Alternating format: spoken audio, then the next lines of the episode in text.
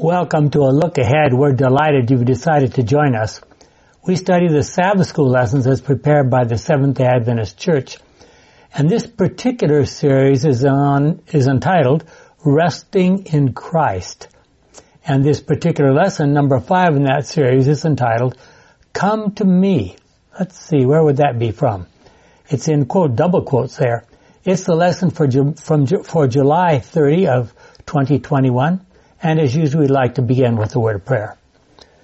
Our wonderful Father, we gather here as usual, thanking you for the blessings that you place upon us. We thank you for the opportunity we have to learn of you from these lessons. May we grant, may we get what you have granted to us as our prayer in Jesus' name. Amen. So, back to that familiar passage in Matthew 11. What is Jesus asking us to do when he calls for us to come to him? I mean, he's not physically present anymore. And what does it mean to take my yoke upon you or take your yoke upon, upon us? What burdens are we to give to Christ and does, does he give us any burdens in exchange? Well, let's read the famous passage here plus a few extra verses. Jim, you want to start there for us? Matthew 11 verses 20 to 28. The people in the towns where Jesus had performed most of his miracles did not return from their sins. So he reproached those towns. How terrible it will be for you, Chorazin. How terrible for you too, Bethsaida. If the miracles were which were performed in you had been performed in Tyre and Sidon, the people there would have long ago have put the sackcloth and sprinkled ashes on themselves to show that they had turned from their sins. I assure you that on the judgment day God will show more mercy to the people of Tyre and Sidon than to you. And as for you, Capernaum, did you want to lift yourself up to heaven? You will be thrown down to hell. If the miracles which had been performed in you had been performed in Sodom, it would have still, excuse me, it would still be in existence today. You can be sure that the judgment day God, that on the judgment day God will show mercy, more mercy to Sodom than to you. Wow. At that time Jesus said, Father, Lord of heaven and earth, I thank you because you have shown to the unlearned that you have hidden from the wise and the and learned.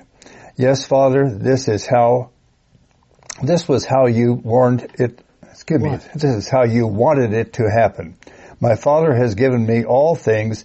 No one knows the Son except the Father, and no one knows the Father except the Son and those to whom the Son chooses to reveal him. Come to me, all of you who are tired from carrying heavy loads, and I will give you rest. American Bible Society, 1992. Well, Matthew 11, let's be honest, turns is, is a turning point in Matthew's gospel. Matthew is somewhat organized topically as opposed to the other um, gospels. The statements, these statements denouncing the important Galilean cities are the harshest heard so far in the gospel. Jesus does not curry favors. He puts the finger where it hurts. He associates with the wrong people, Matthew 9, 9 to 30, 13. He, his claim to be able to forgive sins is scandalous in the eyes of the religious leaders, Matthew 9, 1 to 8. So in order to understand the context of Jesus' statements in Matthew 11, look at Matthew 9, 1 to 11, 13. Jesus, Jesus got into the boat and went back across the lake to his own town, where some people brought to him a paralyzed man lying on a bed. When Jesus saw how much faith they had, he said to the paralyzed man, Courage, my son, your sins are forgiven. Then some teachers of the law said to themselves, This man is speaking blasphemy.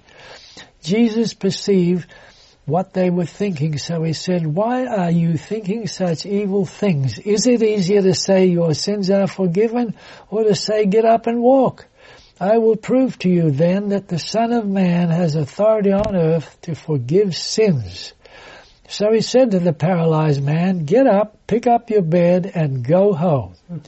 The man got up and went home. When the people saw it, they were afraid and praised God for giving such authority to people. Let me interrupt for just a moment there, Terry. This used to puzzle me when I was a kid. My father was a doctor and I said, he, he heals people all the time, but he doesn't forgive sins. What, what's going on here? We need to understand the thinking of the Pharisees in those days. They believed that every disease was caused by some sin that you had committed and that you couldn't heal the disease unless you managed to get rid of the sins. God is only the one who could get rid of sins and therefore God is the only one who could ultimately heal. That was their thinking. So Jesus knows what their thinking is. He knows the difference, but he, he, he, he, uses this sequence to prove what? He's proving in the eyes of those people that he is God. He doesn't claim to be God right on the, just openly, but he's saying, okay, you believe that no one can heal sins, no one can forgive sins, and no one can heal someone unless they're God? Watch me. Go ahead. Jesus left that place and as he walked along, he saw a tax collector named Matthew sitting in his office. He said to him, follow me. Matthew got up and followed him. While Jesus was having a meal in Matthew's house, many tax collectors and other outcasts came and pointed Jesus and his disciples at the table. Some Pharisees saw this, Pharisees rather, and asked his disciples, why does your teacher eat with such people? Hmm. Jesus heard them and answered, people who are well do not need a doctor, but only those who are sick. Go and find out what is meant by the scripture that says, it is kindness that I want, not animal sacrifices. I have not come to call respectable people, but outcasts, and that's from Good News Bible. Okay. Now think of all the sermons you've heard preached about the sins of Tyre and Sidon and especially of Sodom and Gomorrah. And then think about what happened in, in, in uh, Capernaum and Bethsaida and Chorazin. Is it really true that if the miracles that Jesus had done in those cities have been done in Tyre and Sidon and Sodom and Gomorrah, they would be better off than the people in those cities? Blasphemy. If, if that's true, yeah. we better get, well, what kind of city could you live in? And do I dare ask, what would Jesus say about us today? Would he compare us to Sodom or Tyre or Jerusalem or Loma Linda? No, I, I didn't mention that. Let us recognize right up front that we cannot carry our burdens alone. So we're talking about carrying burdens here. We need to recognize our true condition. It is hard for proud beings to admit this. But God commands us to come. However, however, it is hard for us to surrender. Jesus is giving us three commands in this lesson. We'll talk about them in some detail. The first command is, come unto me. The second command is, take my yoke. And the third command is, learn of me. Three commands with three words each. So let's talk about the yoke for a moment. That's one that we in modern times in countries like America are not very familiar with. It was a symbol of submission, but it also means that we are working in cooperation with God. The Jews were accustomed to farming, using oxen, pulling plows, etc. The yoke was a common metaphor in Judaism for the law. Are we prepared to accept his conditions of salvation? In Matthew 5 to 7, we need to notice, and I don't think this should be a surprise to any of you, Jesus' reinterpretation of the laws from the Old Testament are truly radical, even more so than the Pharisees' interpretation of them. They try to make these things very difficult, but if you really tried to follow Jesus' terms, you would have to go way beyond what the Pharisees were doing. Paul recognized that to many of the Jews, the keeping of the law had become a burden. How do we know that? Acts 15:10 After much debate, Peter said, "So then, why do you now want to put God to test by time by laying a load on the backs of the believers, which neither of your our ancestors nor we ourselves were able to carry? Go ahead and read the Matthew 11:30 Jesus said, "For the yoke I give you give you is easy, and the load I will put on you is light." Well, let's be honest. In our world, people scorn gentleness and meekness. People laugh at humility. On social media, one gets attention by being loud and noisy and weird and wild, even flamboyant. We are all familiar with that. These characteristics are directly opposed to God's ways. So guess who's in charge of all that? Hmm, Lucifer. Contrast these words from Ellen White and from the Bible. A knowledge of the truth depends not so much on the strength of intellect as upon pureness of pur- purpose. The simplicity of the, an earnest, dependent faith.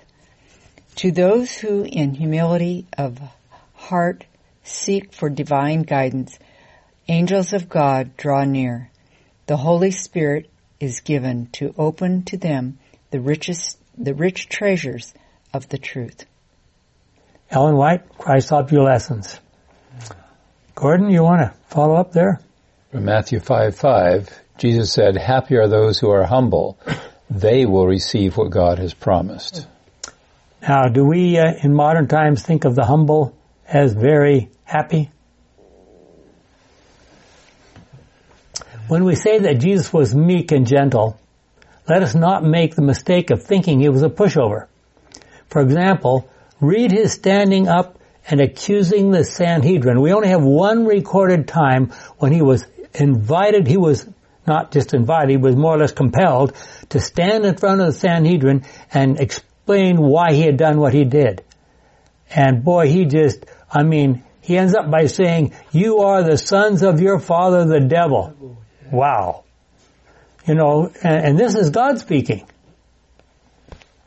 And Matthew 23, where he calls them Pharisees and teachers of the law, hypocrites.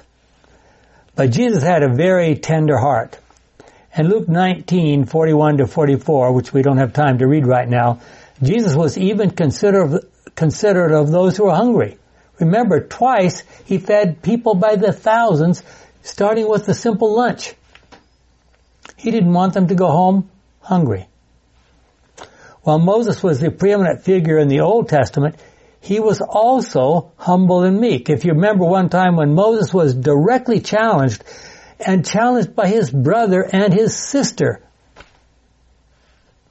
God said to him, and he wrote it down, Numbers 12 verse 3, Moses was a humble man, more humble than anyone else on earth. From my Good News Bible. And would you? Humbleness wasn't a, considered a virtue then. No, any more than it is now. and, you know, if you were thinking, okay, we want someone who's going to take us to the land of Canaan and help us to conquer enemies, we need a proud, powerful general. The most humble man in all the world. that just seemed, didn't seem right, did it? And it was Moses who wrote that. Yes. So who gave him permission to write that? So what is Jesus doing for us when we take his yoke? Are we only serving him? Instead, we need a savior who can stand in our stead, not just as an intercessor, but as our substitute. That'll lead to some questions. Intercession is important, but it is only God hanging on the cross as our sin bearer, as the one who paid in himself the penalty for our sin, who can save us from the legal consequences, that's another question, that our sins would justly bring on us. This is why, however great the example Jesus was for us, it would all be for nothing without the cross and the resurrection.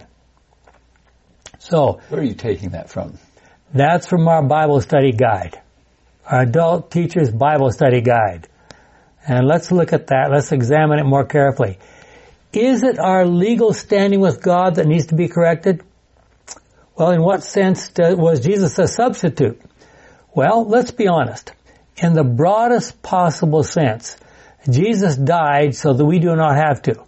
Now, technically, that's a substitute. Now, how that happened and why it happened, that's another whole story. His life and his death demonstrated the answers to all of the major questions and refuted all the accusations that Satan had made against God. Those issues are made clear to us in his life and death. The great controversy cannot come to an end and we cannot be saved until all of those issues have been resolved. God is not going to bring this earth to an end or the great controversy to an end until every single issue has been resolved because he's not going to take any chances of having another great controversy arise after we take after the third coming. So, with whom is Jesus pleading in heaven? Now, this is something that many of our Christian friends would dispute. The details of the investigation of our lives in heaven prior to the second coming and what do we call that period of time prior to the second coming? Pre-Advent. The pre-Advent judgment going on right now. We believe as Seventh-day Adventists that that judgment began in October 22 of 1844.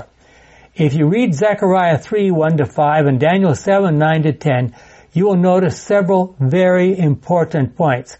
Our accuser in the judgment is whom? Satan. Satan not God the Father, as many assume. And if you want to find out where he's called the accuser, read Revelation 12, 7 to 12. Two, the pre-Advent judgment is for the benefit of the onlooking universe. God already knows who is safe to save and who is not. How do we know that? The names of the saved are already written in the Lamb's Book of Life before the creation of this world. Now, many people who don't believe in God's ability to foretell the future question that. But the, the Bible says so. Now, if you start questioning which parts of the Bible you're going to believe, you're on very shaky grounds. God conducts that pre-Advent judgment for the benefit of the onlooking universe who certainly must have questions about the safety of admitting an enormous number of former sinners into the kingdom of heaven. Wouldn't you have some questions? I, look around me and I say, yeah, I've got questions. Jim? Were you, were you yeah. looking in a mirror when you thought that? Um, I don't have to look in a mirror. I, I know already. Jim, you want to pick that up for us? Revelation 13? Verse 8. All people living on earth will worship it except those whose names were written before the creation of the world in the book of the living which belongs to the lamb that was killed. So there's your evidence from Scripture that uh, the, the, the names of the saved are already long since written in the book. Now I don't know what some call that predestination, or some interpret that as predestination. Yes, yes.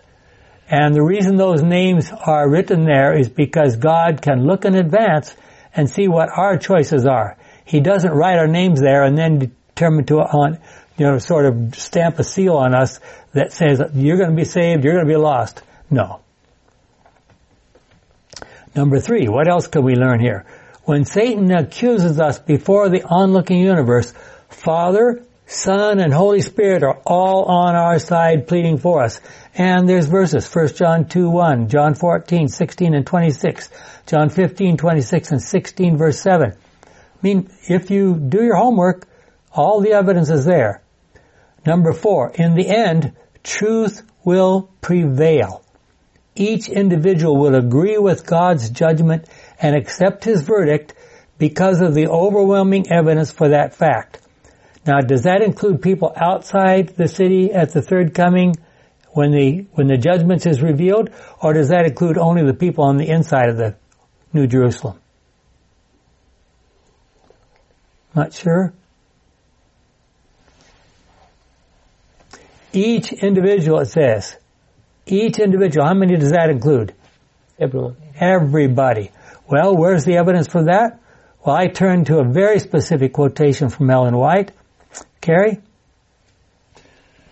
As soon as the books of record are opened and the eye of Jesus looks upon the wicked, they are conscious of every sin which they have ever committed. Okay, so this is clearly at the time of the third coming, when the New Jerusalem comes down to this earth, and the wicked are out scattered out there across the field, and Satan is rallying them to go up and conquer the the the, the, the New Jerusalem. That's in Revelation 19 and 20. They're all spelled out there. And then all of a sudden, Jesus rise up on a on a, a throne high and above the city, and everyone can watch him. Absolutely everyone, all the righteous, all the wicked, everybody's going to see this. Like it or not, you will be there. You will see it with your own eyes. And when that happens, it says, even the wicked will see what? Every sin they have ever committed. Okay, you want to go ahead, Carrie? Yes. They see just where their feet diverge from the path of purity and holiness, just how far pride and rebellion have carried them in the violation of the law of God. The seductive temptations which they encourage by indulgence in sin, the blessings perverted, the messengers of God despised, the warnings rejected, the waves of mercy beaten back by the stubborn, unrepentant, hard, all appear as if written in letters of fire. That's from Mrs. White's great controversy. Interesting there. 666. Yeah, it's interesting that particular quotation. Yeah. For those of you who like to explore this a little bit more, go to the Great Controversy written by Ellen White, start on page 662 and go up to 674. It's spelled out in detail, the whole picture. The problem with sin is not that it causes us legal trouble. Sin is what? Deadly. Deadly. Charles? Romans, Romans 6.23, for sin pays its wage, death. But God's free gift is eternal life in union with Jesus Christ, our Savior. Okay, which is more serious, being in legal trouble or being dead? you can all smile, but I mean, let's, we we have to read the text and we have to be honest with what it says there, right? Yeah. A great deal of evidence could be cited for these points that we've just spelled out here. If one wishes to review much of that evidence, to find particularly about the judgment, see Prophets and Kings, another book by Ellen White in her great, great series, the Conflict of the Ages series, starting with 582 to 592, and the Great Controversy, same book, I mean, same book we read, quoted from a moment ago, 479 to 491. You will get all the detail there that you ever would need, I think. Even in the final judgment, there is no harshness or, or vindictiveness on God's part. So, back to what we sort of started out with a little while ago. What did Jesus mean when he said, my yoke is easy? The word translated easy in Greek can mean good, pleasant, useful, even benevolent. I think of these words, many parents remember with delight the first steps their children took. Walking with Jesus may not always be easy. We may stumble. We may fall. But with His help we get up and continue walking, getting better at it as we practice we can be sure that whatever exactly Paul meant by the yoke of bondage, he was not referring to obedience to God's law, the Ten Commandments. On the contrary, it's though, it's through obedience by faith, understanding that our salvation is secure, not based on the law, but on Christ's righteousness covering us, that we can have rest, true rest and freedom. Adult study Sabbath School Bible Study Guide for Wednesday, July 28th. So what does it mean for, to you to say that Christ's righteousness has covered you? Why do we need to be covered? Is Jesus trying to sneak us into heaven without the Father and the unlooking universe really knowing the truth about us? Absolutely not. In Zechariah 3, we see that the filthy garments representing our old sinful ways are removed before the new robe of Christ's righteousness is placed on us.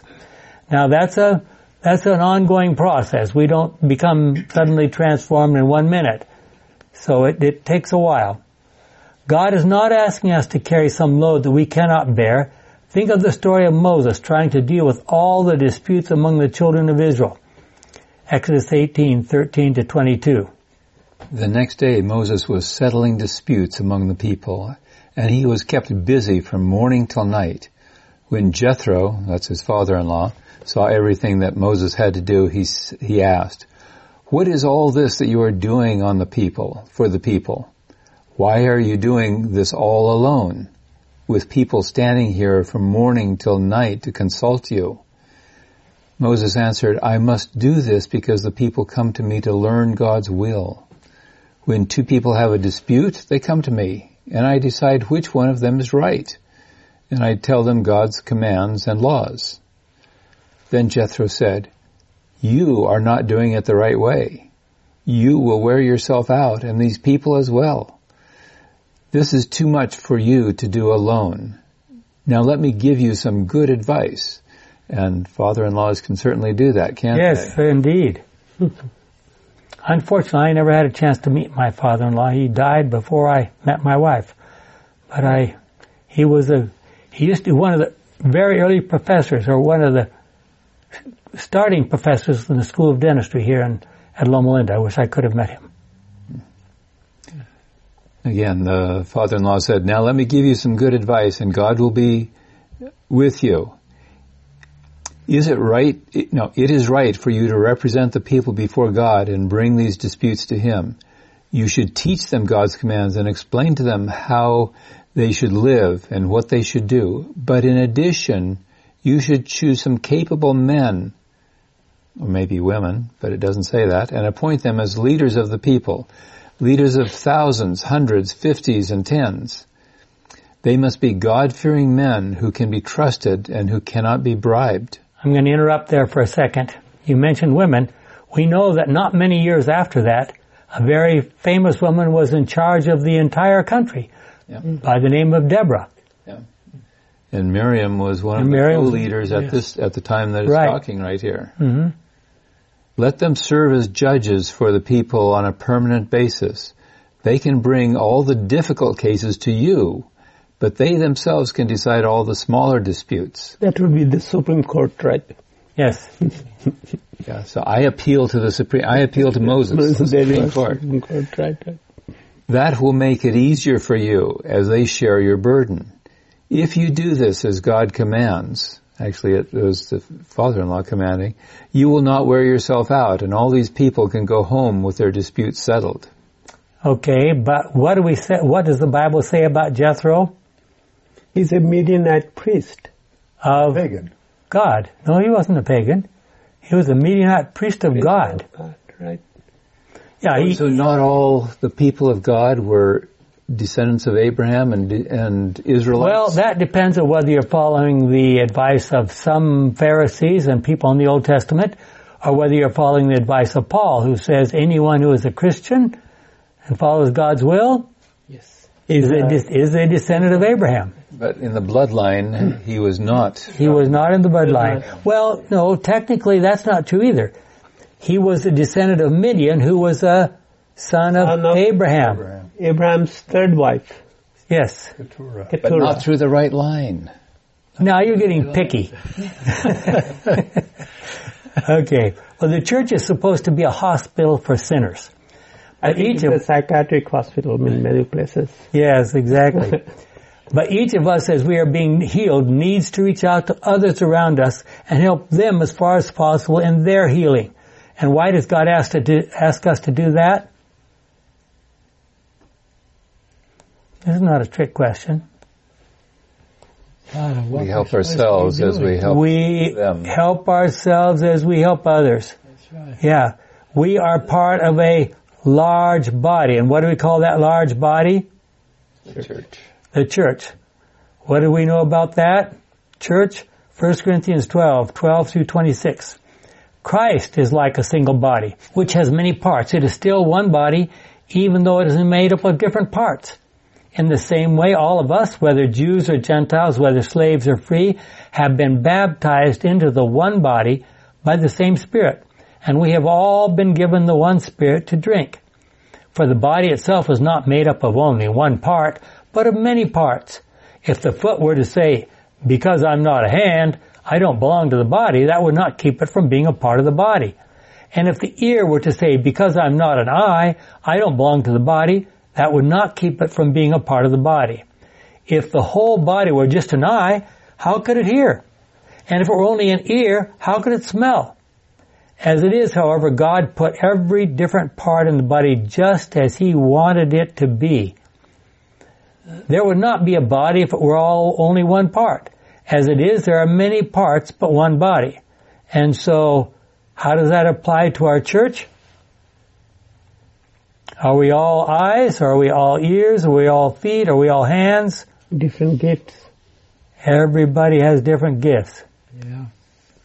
And therefore, I mean, the pastor may be the one who stands up on Sabbath morning, but God intends for every single Christian to be carrying the message to those around him.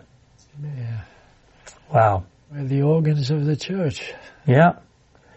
The eye cannot say to the hand, well, I don't, I don't need you. Nor can the head say to the feet, well, I don't need you. Now, Gordon will tell us that the only, the most important part of the body by far is the brain, and the rest of it just to take care of and to carry the brain, right? That's right. Yeah, that's right. Absolutely. I mean, it's a well-established fact. Yeah. Well, on the contrary, we cannot do without the parts of the body that seem to be weaker. And those parts that we think aren't worth very much are the ones which we treat with greater care. While the parts of the body which don't look very nice are treated with special modesty. I'm not sure if that's when we wear a mask over our face or when we wear other parts. Anyway, which the more beautiful parts do not need. God himself has put the body together in such a way as to give greater honor to those parts that need it. And so there's no division in the body, but all its different parts have the same concern for one another. If one part of the body suffers, all the other parts suffer with it. If one part is praised, all the other parts share its happiness. So, questions. How does bearing one another's burdens help us fulfill the law of Christ? Jim? Galatians 6, verses 1 and 2. My brothers and sisters, if someone is caught in any kind of wrongdoing, those of you who are spiritual should set him right. But you must do it in a gentle way and keep an eye on yourselves so that if you, excuse me, that you will not be tempted also or too. He, excuse me, help to carry one another's burden and in this way you will obey the law of Christ. What, why do you suppose God asks us to carry one another's burdens? Is there some important benefit from doing that?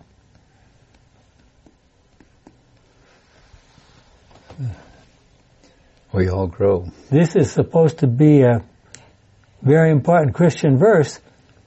Yeah, I mean, if you help somebody else out and they appreciate it, what happens to that relationship between you and that person? It gets better, it gets stronger, right? And then next time around, if they help you, pretty soon you find out that the group is growing together. They're pulling together because they all appreciate each and every other one that's, that's, that's in the church. That's, that's the way things work. It, um, this lesson goes all over the world, and many places of the world they still use the yoke. Yeah. And it's not only one oxen; there are two of them. Sometimes more. Yes, sometimes more. And the two, sometimes they'll put them in. I've seen this.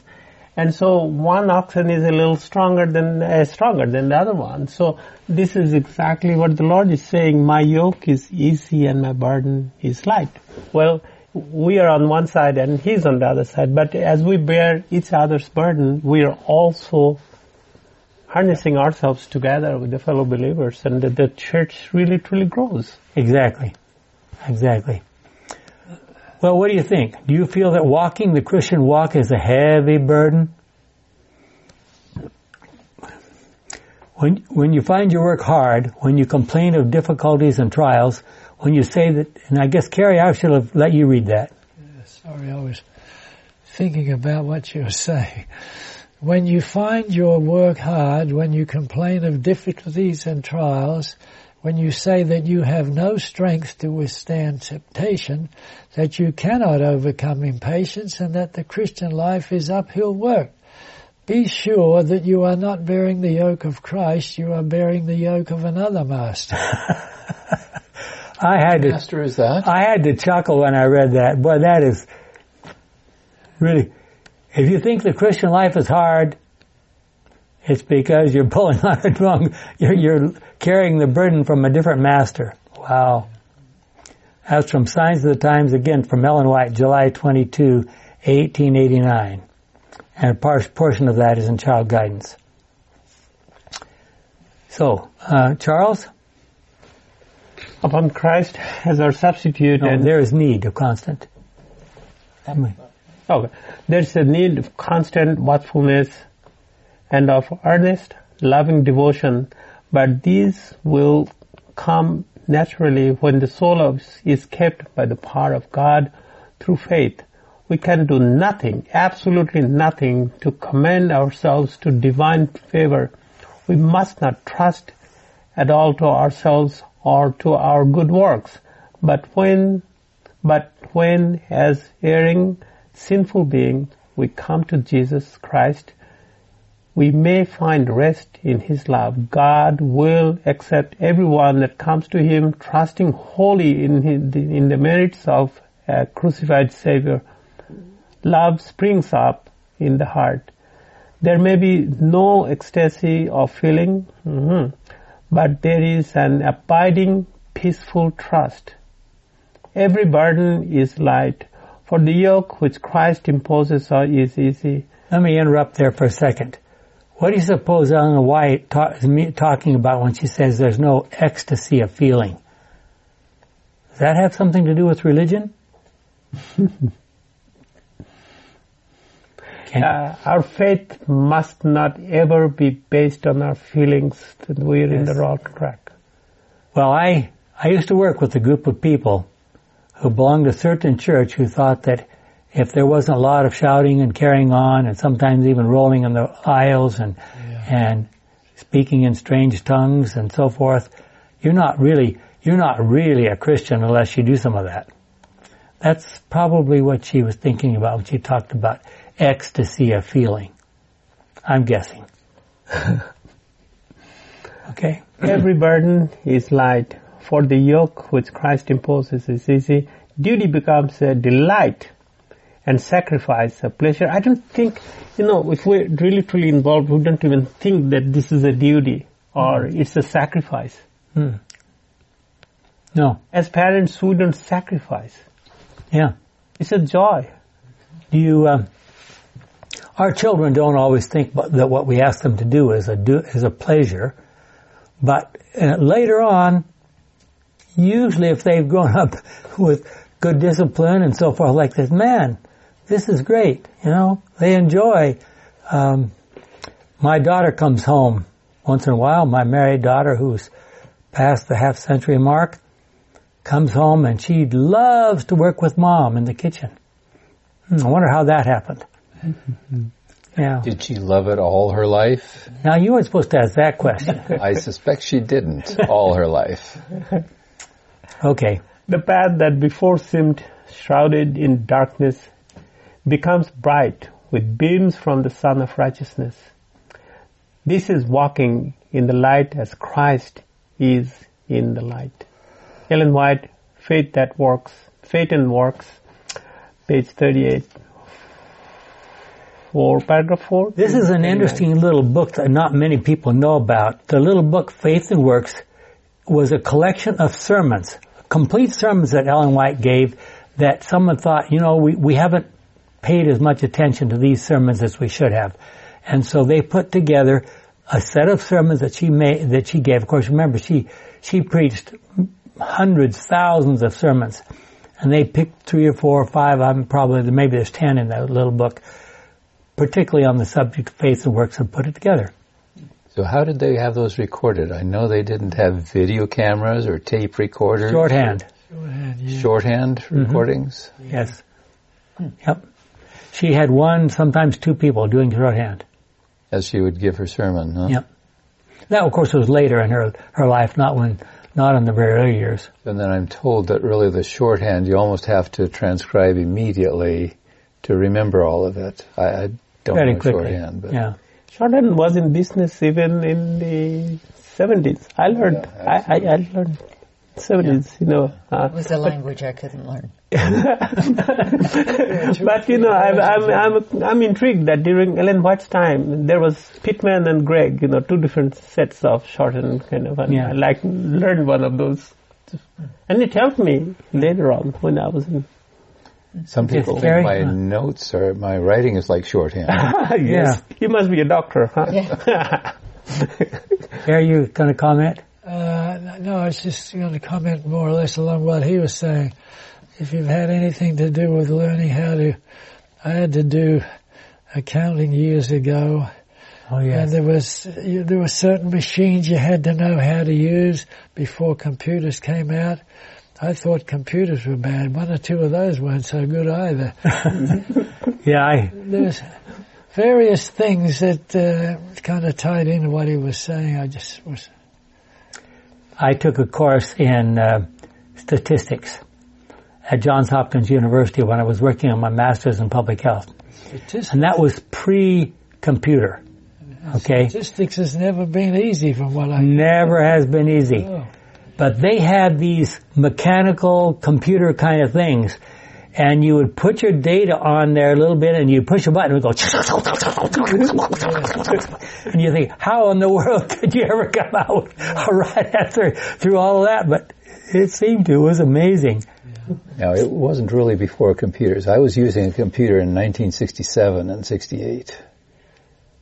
Uh, yeah, that's true. This was 74, so, So they weren't as common as they are today, and No. it's easy to well, you, use. you did, you, you didn't use computers to do your, to do your calculations in a, in a statistics class, I can assure you.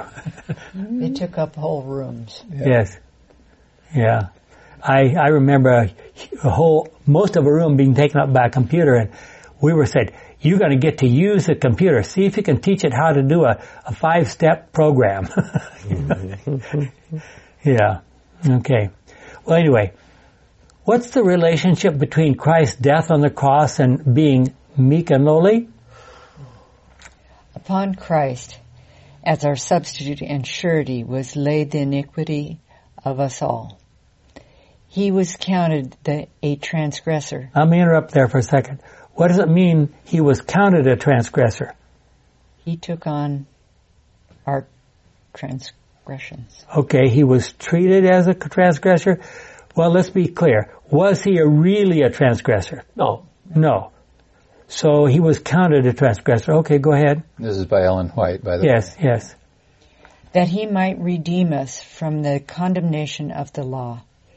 The guilt of every descendant of Adam was pressing upon his heart. And, and I should interrupt again saying very specifically, this is talking about the experience of Jesus on the cross. This is her, her chapter on that. So go ahead. The wrath of God against sin, the terrible manifestation of his displeasure beca- because of iniquity filled the soul of his son with consternation. All of his life, Christ had been publishing to the fallen world, yeah, publishing to the fallen world the good news of the Father's mercy and pardoning love. Salvation for the chief of sinners was his theme. But now, with the terrible weight of guilt he bears, he cannot see the Father's reconciling face. Okay, let's, let's notice this very carefully. He now is very burdened. He feels terrible because something is coming between him and his father. Okay, what's, what's the problem here? Now I've lost where I was. Withdrawal. The withdrawal of the divine countenance from the Savior in this hour of supreme anguish pierced his heart with a sorrow that can never be fully understood by man. So great was this agony that his physical pain was hardly felt. Now, I'm gonna, we're gonna stop there for a moment. I want you to think about this. What this is saying is that the results of sin, that is separating Jesus from his Father, because sin separates, we'll see that in a moment, sin separates us from God. That anguish he experienced by feeling that he, he, he can't, he can't really see his Father, he can't feel his presence. That anguish was so terrible that, I mean, he had been, his back had been ripped up. His hands had nails to them. His feet had nails to them. Those pains could hardly be felt. All he could think about was, I'm being torn apart from my father. Okay? Now, how is Satan responding to all of that? Satan, with his fierce temptation, wrung the heart of Christ, of Jesus. The Savior could not see through the portals of the tomb. Hope did not present to him his coming forth from the grave as conqueror, or tell him that his father's acceptance of the sacrifice. He feared that sin was so offensive to God that their separation would be, was to be eternal. Okay, I'm going to interrupt there for a second. So Jesus is afraid that this sin which is coming between him and the Father is so offensive, so serious, that if he takes it upon himself, it's going to be, it's going to be all over. That's going to be the end of his existence. Okay? Christ felt the anguish which the sinner will feel when mercy shall no longer plead for the guilty race. And when will that happen? At the end of uh, um, when the when the probation closes for a person. Yeah, but the the time when it's really evident to everybody is at the third coming, when that judgment takes place. And what are we saying here? Jesus felt exactly the way sinners will feel when they find themselves, remember we, we read a few moments ago that every person will suddenly see and remember all the sins and the way they, they were led away from God by their passions and by their whatever in the past. And now all of a sudden they realize that there's the source of life. There in front of us, the only source of life, and we are being torn away from that source of life. That's exactly what Jesus felt on the cross. Okay?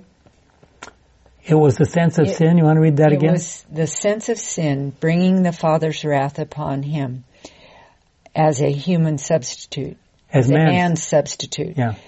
That made the cup he drank so bitter and broke the heart of the Son of God.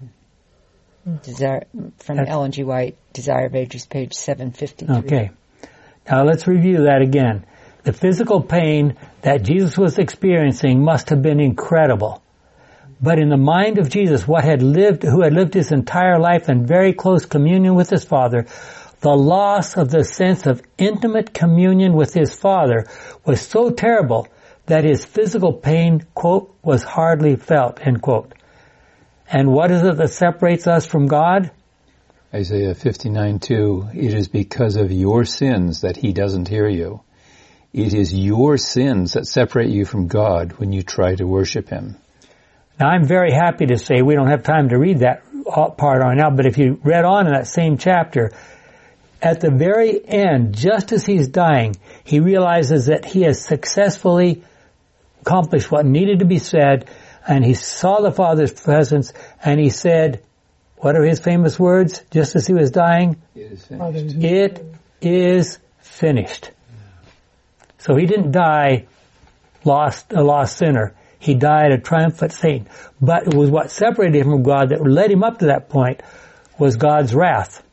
Okay, the term God's wrath refers to God simply turning away a loving disappointment from those who don't want him anyway, thus leaving them to the inevitable and awful consequences of their own rebellious choices.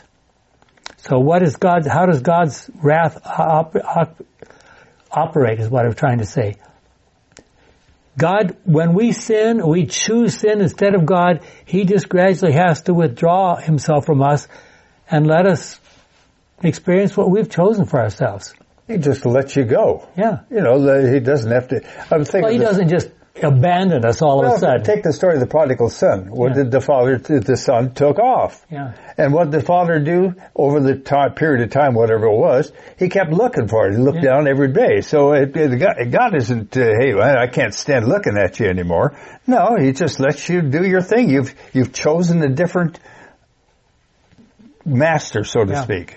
You've repeatedly chosen that. Yeah. Oh, yeah. It's not a one time, you know, one time and you're out. It's a, you're so set in your ways that Yeah. you can't do anything different. Consider the awful pain and mental anguish that Jesus went through because of his apparent separation from his Father while dying on the cross. Satan was doing everything he could do to convince Jesus that if he went through with this demonstration, he would be eternally separated from his Father. Jesus was demonstrating the full and complete consequences of sin. And I quote again what we just read up above. Christ felt the anguish which a sinner will feel when mercy shall no longer plead for the guilty race. That's Desire of Ages 753 paragraph 2. That is why we say that Jesus died the second death. It is a death that sinners will die eternally separated from the only source of life, God himself.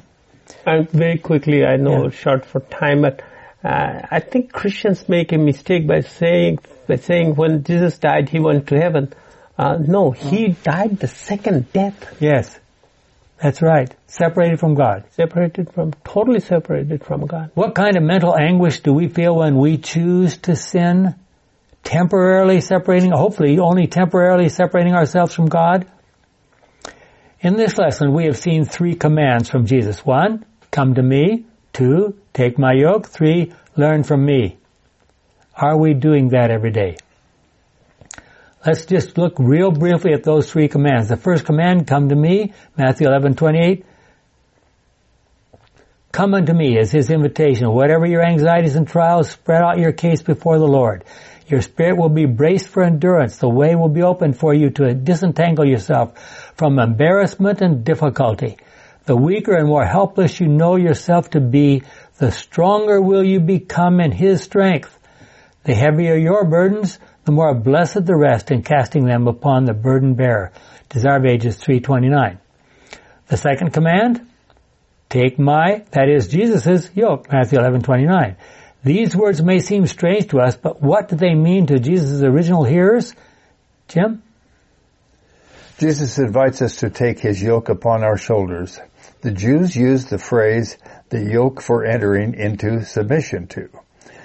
They spoke of the yoke of the law and the yoke of the commandments, the yoke of the kingdom, the yoke of God. But it may well be that Jesus took the words of his invitation from something much nearer home than that. He says, my yoke is easy. The word easy is in Greek Christos. Is that correct? Christos. Oh, Christos, which can mean well fitting. In Palestine, oak yokes, excuse me, Ox ox yokes were made of wood. The ox was brought and the measurements were taken. The yoke was then roughed out and the ox was brought back to have the yoke tried on. The yoke was carefully adjusted so that it would fit well and not gall the neck of the patient beast.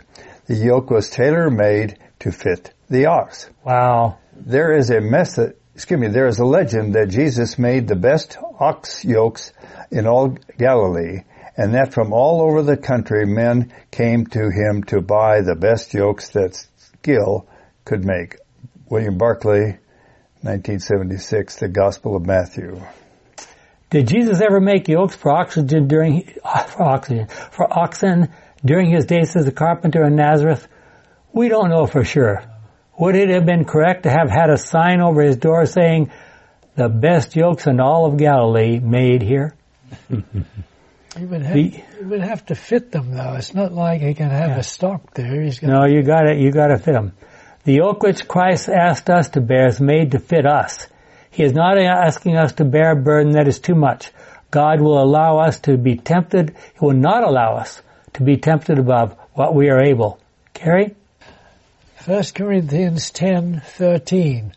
Every test that you have experienced is the kind that normally comes to people.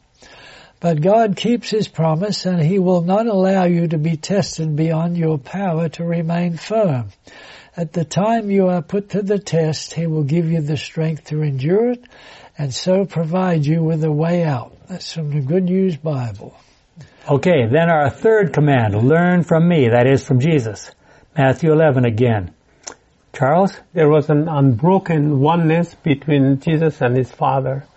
Never once in his earthly life did Jesus decide to act or think contrary to the Father's will. Even in the most difficult time of his life, Jesus surrendered his own will to the Father's will.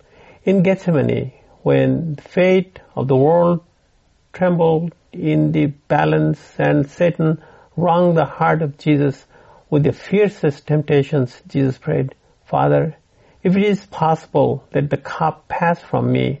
Nevertheless, not as I will, but as you will. Matthew 26:39. Perfect peace comes when one's heart and minds are one with Christ's mind. When as as the old song says, there is nothing between my soul and the Savior. We are at peace. Sin disrupts our peace. A broken relationship between us and Jesus upsets our peace. When we come to Him desiring to do His will, yoked with Him in service, He promises, you will find rest in your soul. Can I read this again? When we come to Him desiring to do His will, yoked with Him in service, He promises, you you will find rest for your souls. Okay. And then to confirm that, John 17:21 that Jesus said in his prayer. Go ahead. I think you've got time.